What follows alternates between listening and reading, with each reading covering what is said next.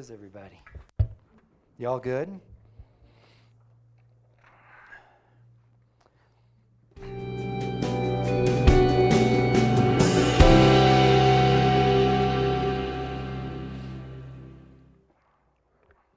Okay. I'm pulling it together now. Who loves Jesus?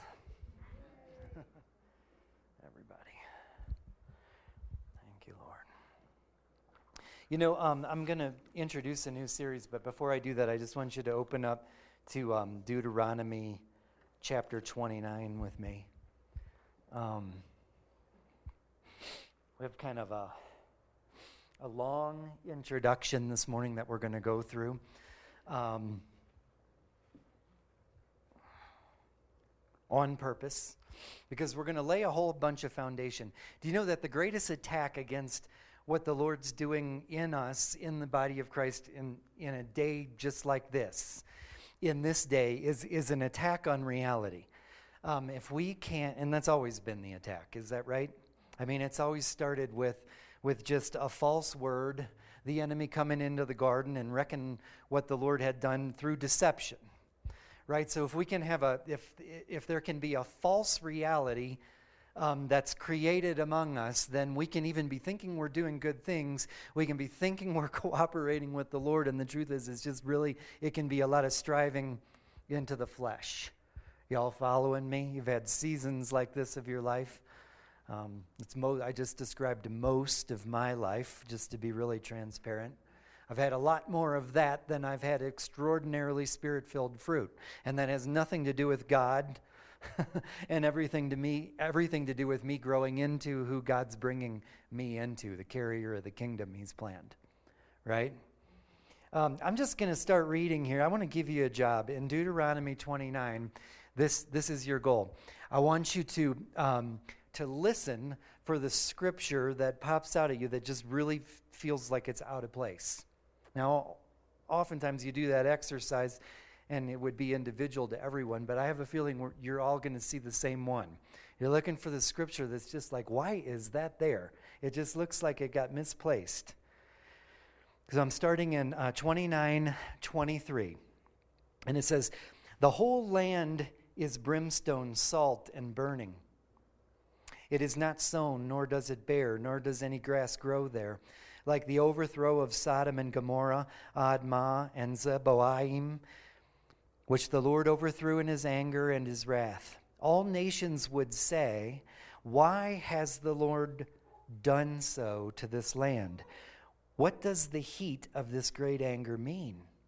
Then the people would say, Because they have forsaken the covenant of the Lord God of their fathers, which he made with them when he brought them out of the land of Egypt, for they went and served other gods and worshipped them, gods that they did not know and that he had not given to them. Then the anger of the Lord was aroused against this land to bring on it every curse that is written in this book. And the Lord uprooted them from their land in anger, in wrath, and in great indignation, and cast them into another land as it is to this day.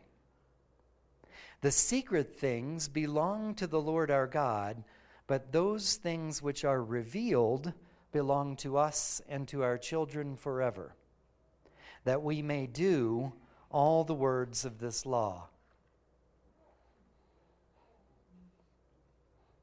Actually, I'm just going to go ahead and stop. Um, how many of y'all noticed that last verse I read um, just appears incredibly out of place?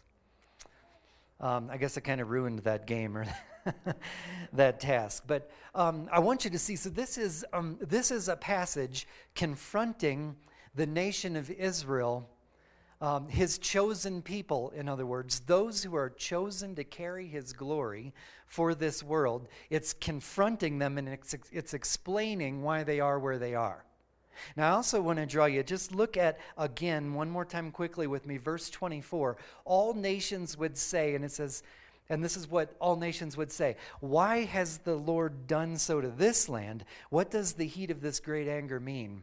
So you see, it's, it's setting a stage, and, and this is taking us somewhere, so follow me. It's setting a stage where the Word of God is recording a place where, where they had gone as the people who are supposed to carry the glory, has the other land saying, um, Why has the Lord done this to them? And then, and then, um, now go back to 29 with me, if you're in your Bibles. It's, here it says, now listen to this. There are three parts to this. The secret things belong to the Lord our God, but those things which are revealed belong to us and our children forever, that we may do all the words of this law. Now, listen to me. How many of you know? I mean, I know that you know. God's, um, God's thoughts are higher than yours. His, his plan is, is higher, and, and He's a God of mysteries. Are you following me? All through the Word of God, you cannot come away from this thinking you have a God that you can get a handle on. Why? Because he's designed it that way. Um, many places in the New Testament, in, in the New Covenant writings part of this Bible, it'll say that he is the God who reveals mysteries to those that are chosen mysteries, okay? Secret things. And here, what does this say? Verse 29 The secret things belong to the Lord our God. Now, I want you to get something that's ownership. Are you following me? In other words, He is responsible for, for the secret things that are not yet revealed to you. Okay? And He has to be, right? How could you possibly be responsible for the secret things of God? You don't yet even have the privilege of knowing them. And I want to tell you something for eternity. You are, you are with an amazing God that for eternity, He's going to have secret things, not just in this age. Um, do you know there are things that you don't know? You don't know everything. Raise your hand if you know everything. Raise your hand if you think you do. No, I'm kidding. No, don't do that. Um, secret things, mysteries, okay? He's a God of mysteries. And what does the Word of God say? The Word of God says that um, it, is, it is the glory of God to conceal a matter. How many people know this? And it's the glory of kings to seek it out. And he's a God who has mysterious things that are all the blessing of the kingdom, and it's, it's his glory to conceal it because he's looking for seekers. He's looking for people who are willing to disciple their way, and that's what we're going to talk about this morning. Disciple their way into the powerful things of God. Okay? Not a welfare God, not a handout God. Those who are so drawn in love relationship that the secret things of God become yours. And I meant to say that, become yours, because look, the second part says, But those things which are revealed belong to us and to our children forever. So, how many of you have, have some things revealed? Let's try that again. No, let me do it this way. Now listen. Um, you, I'm gonna, st- I'm gonna tell every one of you. You have things that have been revealed. You know how I know that?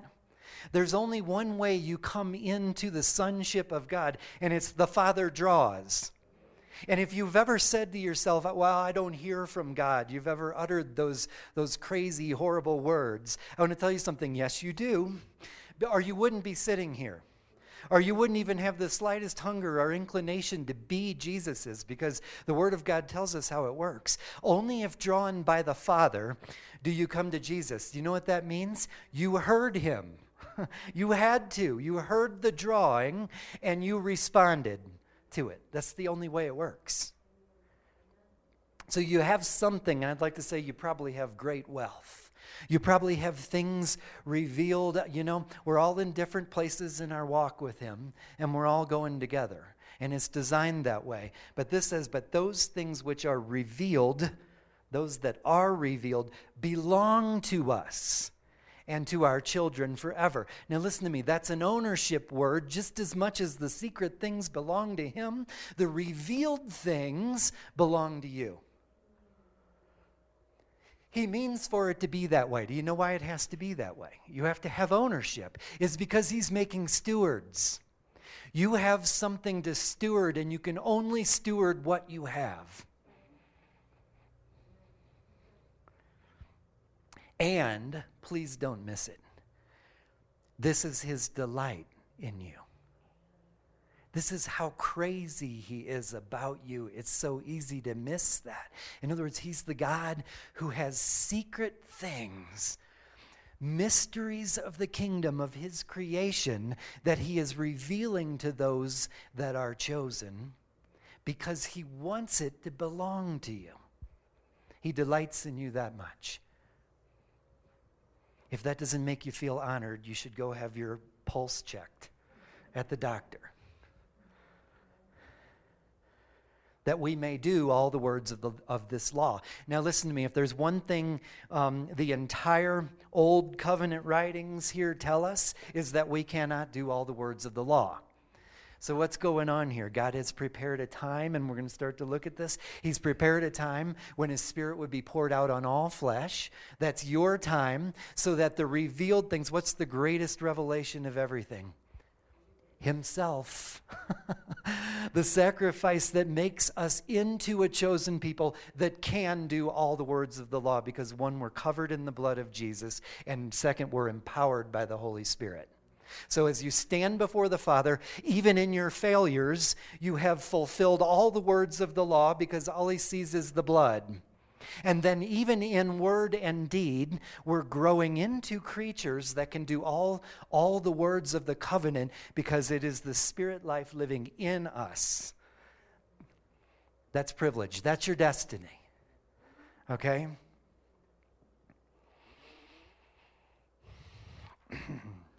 get some of this out of my way. I'm one handed here. Okay.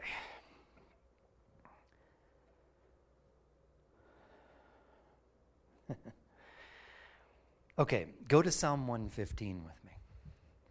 I want to show you the same pattern, and this has taken us somewhere. Okay, this is a prayer of David. And you're going to see the same thing here. It says, um, I'll let you finish turning. If the youth were in here, they would already be there on their phones, and we could have moved on already. now, oh, well, you're kind of youthful. That's the thing. You're kind of you're kind of like them. We're going to talk about entry to the kingdom, only like a child, like you. Thank you. 115. I'm just going to start reading. Now, I'm gonna, I got to tell you, I'm going to skip through this. I am not going to read this whole, at least I don't think. I'm going to read this whole psalm because I have so many things blazing on my heart. I'm going to make sure we have time. Psalm 115 Not unto us, O Lord, not unto us, but to your name give glory. You can hear the heart of David here. It says, Because of your mercy, because of your truth. Now listen, why should the Gentiles say, So where is their God? But our God is in heaven. He does whatever he pleases. Now, listen to me. How many of you consider yourself a Gentile? Okay. Let's correct the record. And that's fine. It's, it, that wasn't a du- I didn't just dupe you, those of you who raised your hand. I get it. I totally expected that. And I'm going to tell you what this is saying, okay? Um, this is saying, because this is saying, why should the Gentiles say, so, where is their God? Now, listen to me. The greatest, one of the greatest things we get wrong is we think that we're of the Gentiles. And um, when you become a disciple of Jesus, you are no longer a Gentile. I'm going to prove it to you right here in this psalm. You have the Word of God is very clear in the book of Hebrews and other places. You are grafted into Israel. Period. If you're not grafted in, you're not in. And so you cease to be a Gentile at that point. You have now become one of the chosen people only through Jesus making a road. A we're going to talk about this, but get this now through a narrow gate. Why is the gate narrow? Because it's Jesus. He's the only gate, He's the only door to the sheepfold to be grafted into Israel. That's the only way.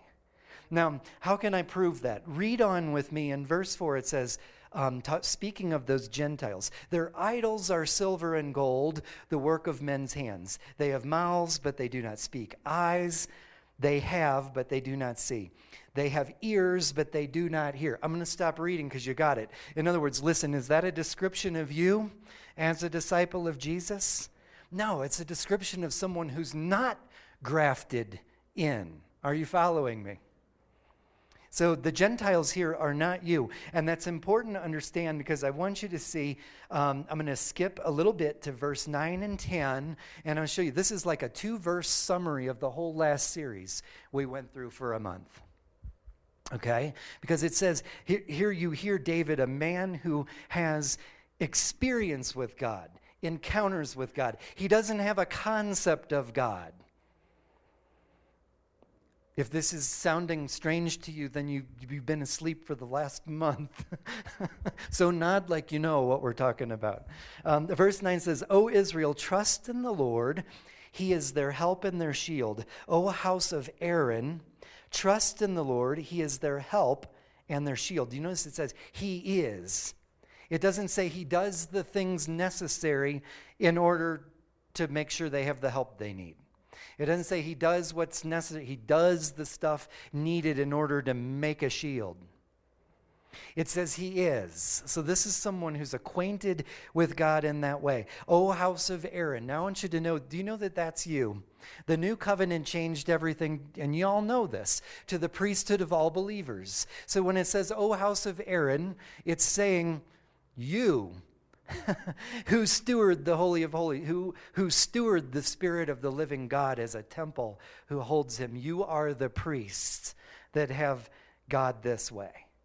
Are you following me? Now, don't forget that this psalm started with, Why should the Gentiles say, So where is their God? And I want you to go to the end now. Look at verse 16 says, um, and here, notice the pattern. The heaven, even the heavens, let me explain that so you don't get tripped up. You know, the Word of God's pretty clear. It describes something that. Um, that we don't really understand or have a handle on, or maybe you do, and if you do, let's talk later because I'd love to know more about it. But there are levels to the heavens. Okay? We know that. There are level in other words, levels to the spiritual realm. We know that there are levels that there is warfare going on in. Okay? There are also levels where there is no warfare going on in that. Do you understand what I'm saying? In other words, where Jesus is seated at the right hand of the Father in the courts of heaven, in that highest of highest levels, there's no warfare there. In fact, what we're doing as the physical beings that call the Spirit the spiritual things into this place. We are calling from that realm where there is no warfare, there is no sickness, there is no death, there is no calamity, there's nothing against God. We're calling it into this realm. That's our, that's our privilege, our role. That's what we steward. So this is saying, but now listen to this, verse 16 the heaven, even the heavens, are the, are the Lord's. Sound familiar? There's a possession there. There's a responsibility. It's not you, it's not yours. the heavens are not yours. And you can't be responsible for them. Now, listen, it says, But the earth he's given to the children of men. Doesn't that sound like the same thing? The secret things belong to the Lord our God. But those things which are revealed, in other words, those things that he gives to those that he delights in, the chosen ones, who are to call from the spiritual realm into this realm, dominion, the dominion of God into this realm, he's given that to man. Now I'm going to tell you what we're going to study, okay? Um, for weeks and weeks moving forward. I don't know how many. it's so important you start here. Because if you think you're just um, someone that, that has come into the kingdom of God, um, without a destiny, without a powerful calling in it, then it doesn't even make any sense to go where we're going for the next several weeks because it's going to be challenging. I'm telling you, I, am already challenged just preparing. It's going to be painful. What we're going to look at is going into a depth in Jesus. One thing the Lord told me about three years, well, really when I started in this role, is He said, We're getting ready for what's coming. And I know I've told you all about this before, probably several times, what's coming. And I said, Lord, what's coming? No answer. and I was, okay, Lord, so I'm preparing people for something that's coming, but you're not revealing to me what's coming. And so, the, what's the next question? The next question was, how do we prepare for what's coming? And it's really, He's given me two things unity in the body of Christ is non negotiable. And that's not what we're teaching coming up, but that was the first thing He gave me. And we've had series on that. He's going to make sure that his body, he is unity. He's going to make sure that his body is in unity. And if you're not part of that, I have a warning for you. Woe to you, because it's not going to work out much longer. Why are there dissensions among you? Uh oh, I'm starting to teach about that. And that's not where we're going. Um, the other one is deeper. He said, Want to prepare? You want to participate in the preparation of my bride? Go deeper in me, deeper in me deeper in me. Now, look, here's, um, here's what we're going to look at in the weeks ahead, okay? Um, we are called. Do you know that you're not called just to be saved? I mean, good for you. Congratulations. I'm serious. I'm so happy about that. And I think we're going to talk about that some more this morning. But you're, you're saved for something, you're saved for purpose. And, um, and you are called, you know what you're called to? You're called to be a disciple of Jesus. okay? What is the Great Commission says go make disciples. Unfortunately, I think there's a there's a large extent we don't even know what that means. We don't do a very good job of knowing what that means, um, and I think that we often um, we do two things: we miss and we misunderstand Jesus on a regular basis. And I'm going to tell you why. And I'm going to, either this morning or as we move through the weeks ahead, I'm going to tell you why that happens. It happens because we bring preconceptions about who He is. We bring preconceptions about His ways. and when He doesn't align with those, we write it off as not Him. Are you following me? and we either entirely miss him because we wrote it off entirely, even as a saved person, or we misunderstand him so badly that it doesn't lead us to the deeper.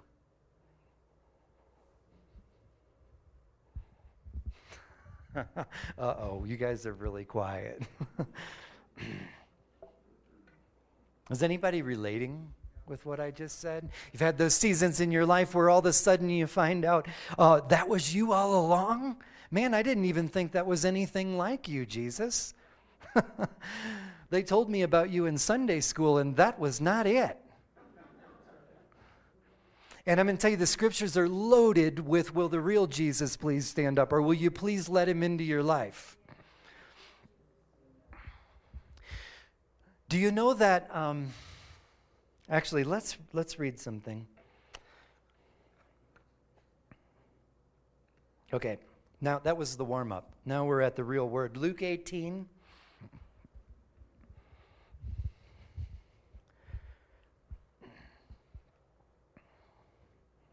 You know, I want to tell you one more thing.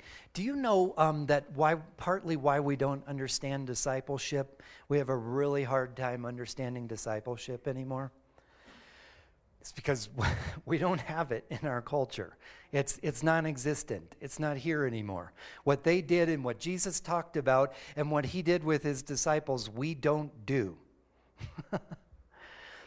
for them, do you know that um, for at least for the males, but in their in their society, you would reach, and not for everyone, but at least for those who were who were well-to-do or whatever in their culture, who had who had comfortable enough lives, you would reach a season in your life where you would seek out a rabbi and the idea was you would you would virtually for you know for at least a season and for at least several years you would um, you would sacrifice all the other stuff in your life. You would decide that it was not a priority enough and and what you would do is it wasn't like so like the greatest metaphor in our culture would be college.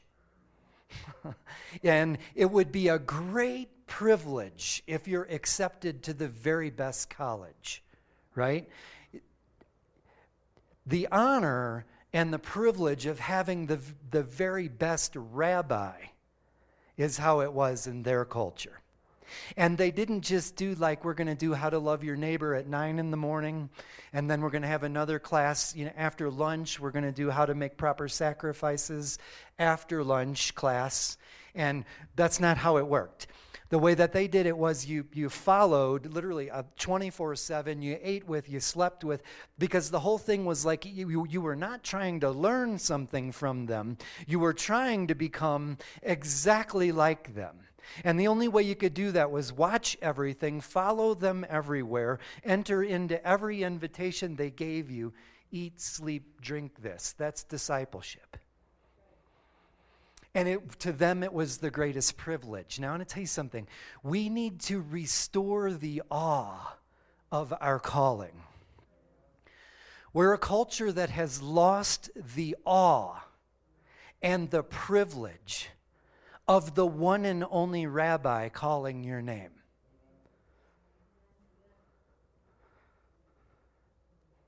Read with me in Luke uh, 18, verse uh, 15. Says, Then they, they also brought infants to him that he might touch them.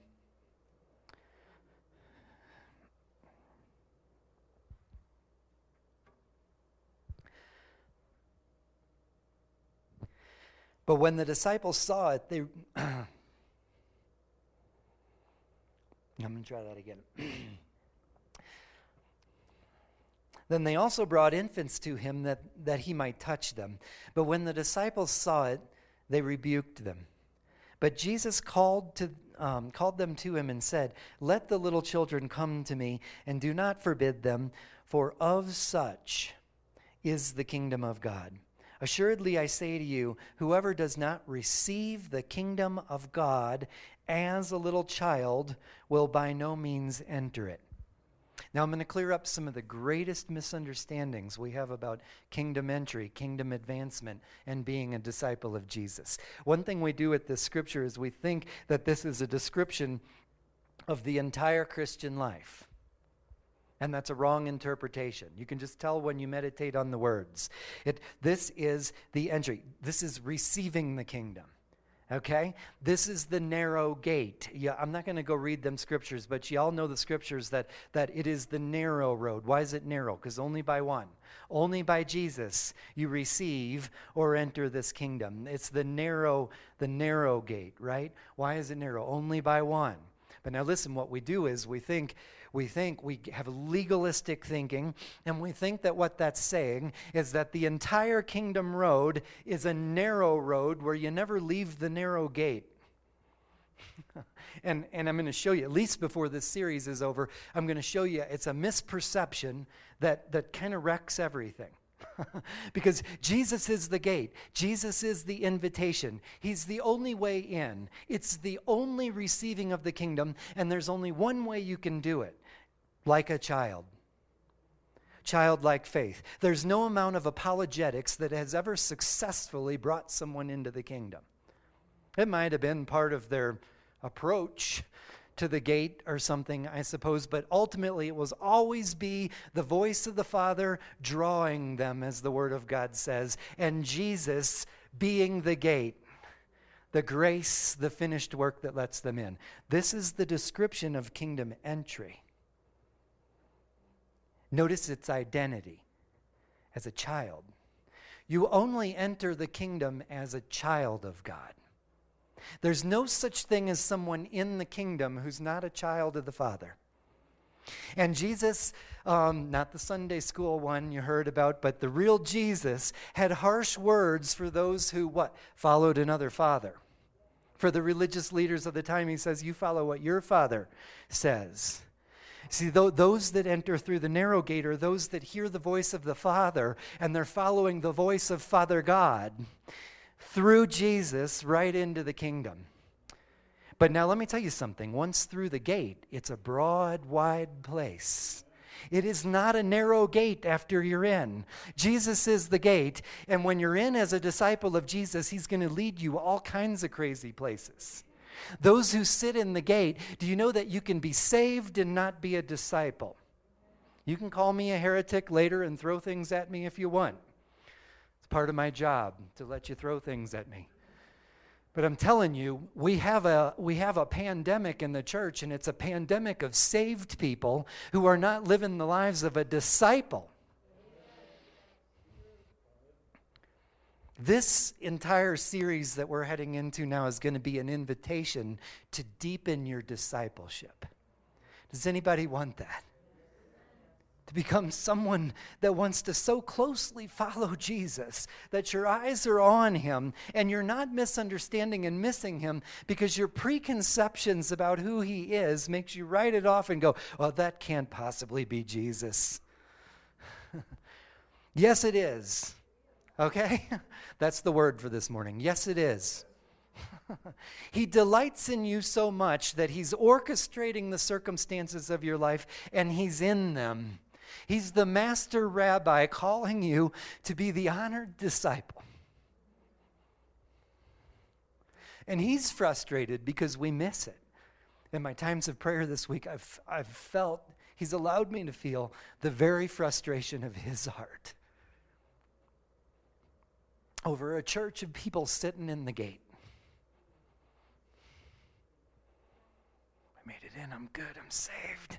And we're sitting in the gate and we're watching Jesus go off into a broad land of, of fruit and power and world changing, of destinies and callings for the advancement of the kingdom. And, and we have saved people that are not living lives of a disciple, a, dis, a kind of discipleship that releases you as an agent of the kingdom of God.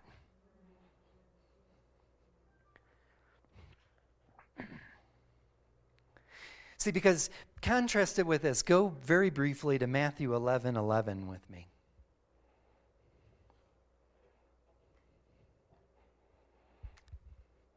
Here's the opposite, right? You receive the kingdom as, as a child but what? These are words of Jesus too. And what does this say? Assuredly, I say to you, among those born of women, there has not risen one greater than John the Baptist. But he who is least in the kingdom of heaven is greater than he. Now we're going to read on, but why does it say that? Isn't that strange?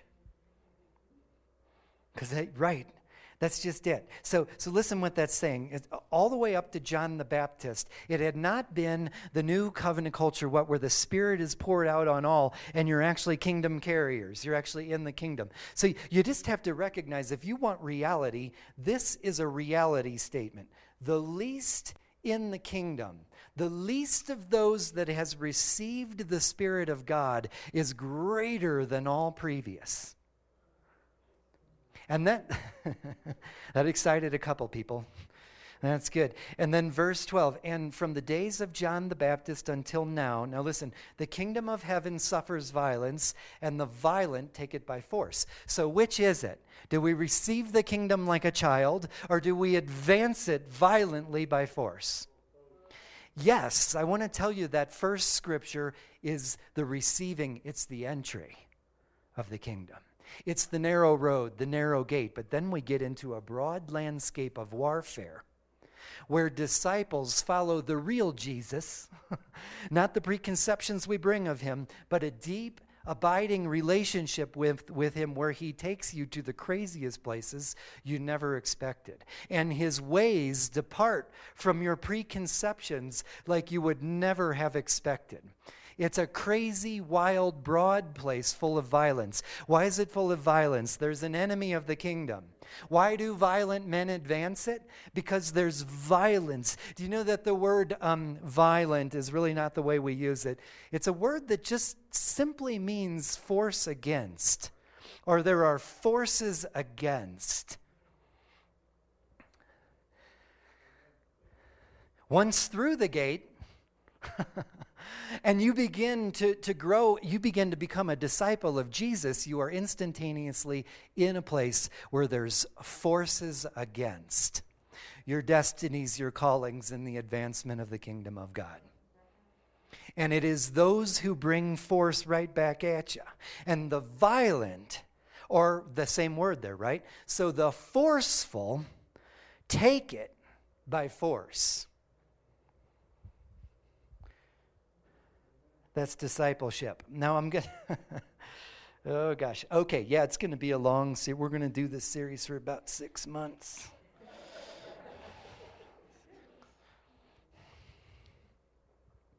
Now, I want to show you something. Put a good seatbelt on and keep your elbows inside the vehicle on this one. You're going to be familiar with this story. And um, this is returning back to um, Luke 18. And we're just going to verse 18. Now, and we're going to read a story of Jesus interacting with, with someone. And I'm going to show you some things that um, some of you are probably light years ahead of me, but um, in my meditation this week, the Lord just blew me away with this, this story I've known all my life. Now, a certain ruler asked him, saying, Good teacher, what shall I do to inherit eternal life? So Jesus said to him, Why do you call me good? No one is good but one, that is God. Now, um, you know, Jesus knew he was God, right? So, why is he talking like that? First of all, I'm just, I'm just going to put out there so we don't get stuck there. I'm just going to say, he, um, he doesn't, he knows this guy doesn't know. so he's going, why are you calling me good? And, and he's saying, you know, if God is good, I'm sure Jesus is thinking, and, and the Father is so good to me, he has revealed to me that I, I am the Son, I am, I am God. And, and so I'm good, but if you're going to say I'm good, we're going to have to get this right. Jesus was not someone who was real hip on inaccuracy and things. He was, if we're going to say stuff, we're going to make sure that this is true. He was kind of big on truth, being truth himself. He was kind of big on it. What'd you say I should say? Verse 20, it goes on, he says, um, This is Jesus' words to him. You know the commandments do not commit adultery, do not murder, do not steal, do not bear false witness, Honor your father and your mother. And the man said, All these things I've kept from my youth. What's he doing? He's going, Sweet. I knew I was doing a good job, right? He's going, I've got it. I've got all the check boxes of religion. Isn't it funny that that's where Jesus started with him? I'm going to tell you something. This is, you're reading the real Jesus here, not a preconception. So let's notice the first thing is Jesus starts where he's at. God sees the heart. He knows where you're at, He knows what you can hear, and what is way out beyond you. So he starts here. He's starting where this, I'm suggesting, he's starting where this guy is at. And it, go, it goes on, verse 22. So when Jesus heard these things, now this is where, before I even read on, this is where Jesus is probably going, awesome. So you got it then, huh? Right? That's. And he said to him, You still lack one thing.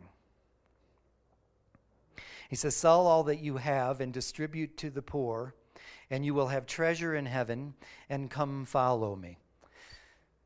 Okay, Lord, help me do this well. Now, listen, this, this passage is not about the necessity of every Christian to sell everything you have. I've heard far too many teachings that, that want to look at the surface and paint it like that. Now, listen, if God tells you to sell everything you have, I highly recommend you do it. Because probably it's all going to get it's going to get taken away anyway if you don't do the obedience. I mean, really, if he tells you to sell everything, just do it. I just want to show you something else. you know this truth?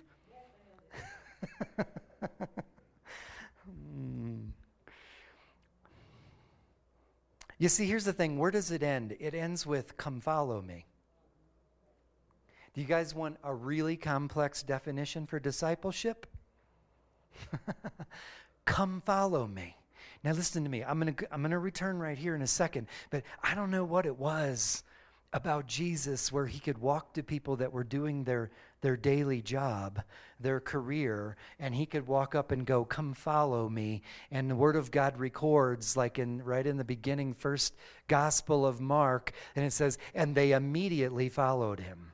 And then the next group, they immediately left their father mending the nets, their jobs, and followed him. The Spirit, you see, they heard the call of the Father. They were drawn by the Father to Jesus and they, they entered the gate. But what? They didn't sit at the gate. Now I'm going to tell you, we're reading a story right now of this of this ruler, this rich guy is really what that means, who who entered the gate, but he he didn't do what the disciples do. He didn't immediately drop everything. He didn't follow. He's someone who had a faith in who this Jesus is. Do you recognize that? He does have a faith. Because he's going to him as one who could answer his question with authority. Why else would the guy be saying, What must I do? Good teacher, what shall I do to inherit eternal life? He does have a belief. but the story ends at, Come follow me. Come be my disciple. Please notice Jesus didn't start there. He started with, with this guy. He started with the good check boxes of a good religious person. Why? That's where the guy was at. And then he says, um, You still lack one thing. One thing. I think we have a we have a real pandemic in the church of lacking the one thing. What's the one thing? Follow me. Be a disciple. The entire call is to make a disciple. And a disciple is someone who values. Why does it say, why is it recorded by the brilliance of the Spirit of God in this passage to say, um, to say, you still lack one thing sell all that you have, distribute to the poor. Because it's just illustrating the, the set of priorities, the set of values that he had. We know at the end of this story, says, But when he heard this, he became very sorrowful for he was very rich. Now, listen to me. All of us have something. For you, it's probably not money, or maybe it is, or I, I don't know what it is for you. And the Spirit will have to deal there. But I'm telling you, we all have barriers that make us saved people that are not living the blessing of discipleship, that make us go away sad Instead of move into discipleship where there is no hi- other higher priority than going wherever the heck Jesus is taking me. No matter how terrifying, or no matter what I have to let go, the most blessed place is wherever Jesus is taking me.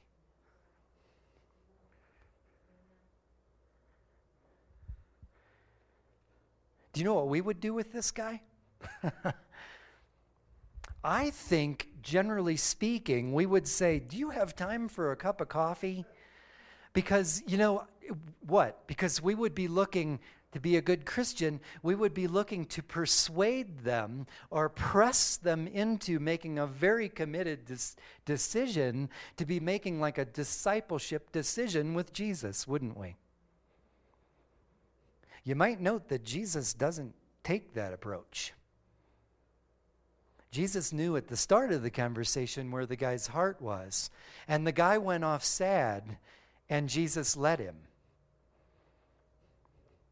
Now, don't get me wrong. I, I believe God is just as in love. Jesus was just as, as in love with this man as he is with the people you, with you and the people you come in contact with. I don't think God is finished with this guy. I'm just telling you at this moment, in this encounter, the guy went off sad. And that was okay with Jesus. Because I want to tell you, the real Jesus. So here you go. Here's, here's number one in this series. You ready for it? Got pens and notebooks? Jesus purposely leads us into crisis. He's not a persuader that wants to get you to make a cheap decision where you can keep all your stuff with you and enjoy all that blessing of discipleship, that intimacy with Him, that following the Savior. He, the real Jesus, the one who's crazy about you and who is very much alive purposely leads people into crisis, and he just did it with this man. You see, listen to me. We live in a culture where we think if things start to go bad, God's closing the door. That's heresy. we just read about the violence against the kingdom of God the force against the kingdom of God. It will never be more powerful than, than the power of the Spirit in a believer exercising their dominion over the earth. That's not going to happen. But as we as we face the force against the kingdom of God, we live in a terrible culture where we think if we start to run into hardship or roadblocks against a word that God has spoken into our life, we think it's God closing the doors, as if He contradicts His own word that He speaks in into you, into your life. That doesn't make any sense. But He does purposely lead you into personal crisis because He's concerned about your heart. You see, that's a disciple thing. It's not, he's not chiefly concerned about your success. He's chiefly concerned about who you're becoming because you're his disciple. And so he purposely leads you into crises. and that's what he did with this guy. He left him into such a crisis. And, you know, normally we would go, we would go, well, that can't be Jesus. Jesus is so loving. he would never ruin a man's day like that. He's not going to ruin my day like this. This must be God closing the door. Yeah, I know he spoke a word over my life that I'm supposed to be doing this or I'm supposed to be going there. I, I do have that pervading sense of God calling me in this direction, but I'm seeing a lot of closed doors. It's not extremely convenient at the moment. It's starting to get a little hard. And so I think God must be saying, We're waiting. We're waiting for another season coming into the future. You got it? Isn't that the culture we live in? Am I the only one who makes that error all too often? Now, I'm going to tell you something. The real Jesus is this Jesus. He leads us into crisis because he's developing disciples. He's developing people who can carry all the authority and all the power of the kingdom because we're actually a disciple. We're not going to take our eyes off of him. You can slam every door, you can set up every obstacle, and I'm not stopping because I only have one priority. If Jesus walks that way, I walk that way. If God spoke this word over my life, I don't care if it takes 30 years. and I don't care what I have to do to overcome the forces of darkness that have always been against the kingdom. I don't even take it personal anymore. Do you know that it has it is not even it has nothing to do with you. It's not even that the enemy hates you. The enemy hates Jesus and his kingdom. The only reason he has any feelings for you at all is because you're a disciple of Jesus and you're following where he's going. So let it go. Just know that, let that part go. Just know that discipleship, it really does have a cost. and we live in a culture where we think that it shouldn't have a cost. Now, here's the funny thing um, I'm getting the sense where it kind of sounds like I'm, I'm issuing a spanking or something. And you know what? I'm really not. That's really not what I'm doing because I want to tell you what I think one of the strategies of the enemy is. And, and that's where we're going in this series. I think a major strategy to shut down the disciples of Jesus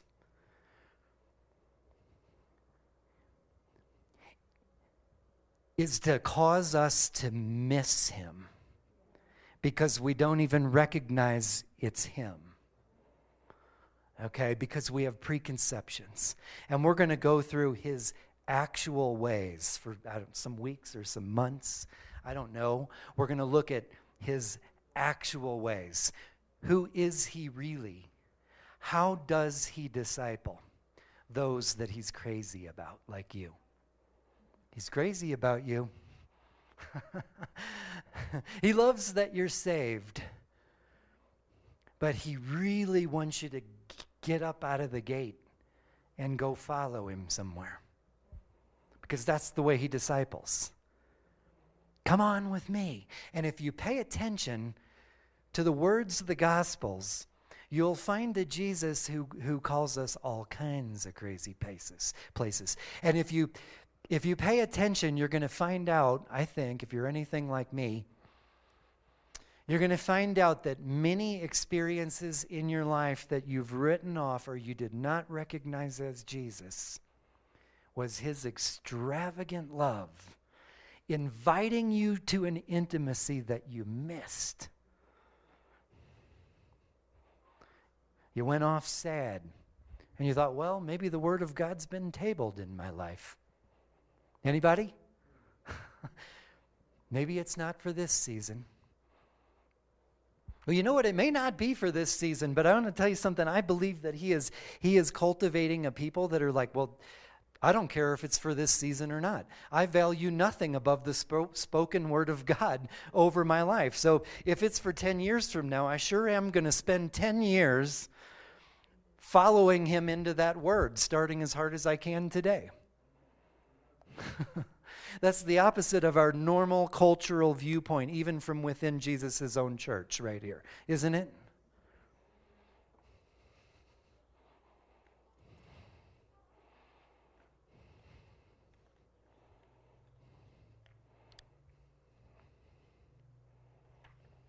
See, what did he do with this guy? A good rabbi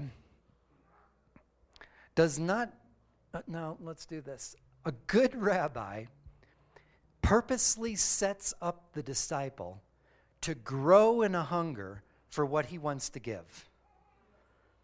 And I'm not, I'm not talking about salvation. I'm talking about a disciple. I'm talking about someone who's already saved, someone who's already accepted him as, as the Lord, Savior, King. You're my rabbi. There is none other. and you're going with him. Now, what does a good rab- rabbi do? He, a good teacher teaches as one with authority. He sets up situations that increase your hunger until your heart is actually ready to receive the gift he's trying to give. Are you following? And that, that's what, let me go back. That's what he did with this guy. Do you see that's what he did? He went away sad. Wow, what a crisis. And you might, you might be thinking, boy, you could really pick apart. If you go get your master's in theology or, or doctor of divinity, they would not teach you to do it this way. That would be a terrible, I can't even think of the fancy word they used to use. That, um, that would be a terrible teaching approach. But it's exactly what Jesus does, and he's doing it with you. The next time you're, you feel incredibly upset with God, the next time you think that, um, that this could not possibly be, be, be God because I've learned and I know him to be very loving, you might ask yourself, what is the barrier? What is Jesus trying to address in me? Why did he lead me to a crisis point? What are you calling me into that would be necessary to deal with this part of my heart? And I'm going to offer you this. I believe the more painful, the more powerful, the more wacky crazy it is, the harder it is to deal with. It means Jesus is going to the deeper place. He's going to the deepest place. He's taken care of the greatest barrier that you have to, to moving on from being a saved person to a disciple that moves into power. Somebody that, that does the most crazy, audacious, the scariest thing you'll ever do is follow him because he never he never chooses carefully. Do you know why I say that? he only follows the Father. He only does what the Father is doing. He only says what the Father says. And so the, the craziest, scariest, most audacious thing you're ever going to do in your life is follow Jesus places.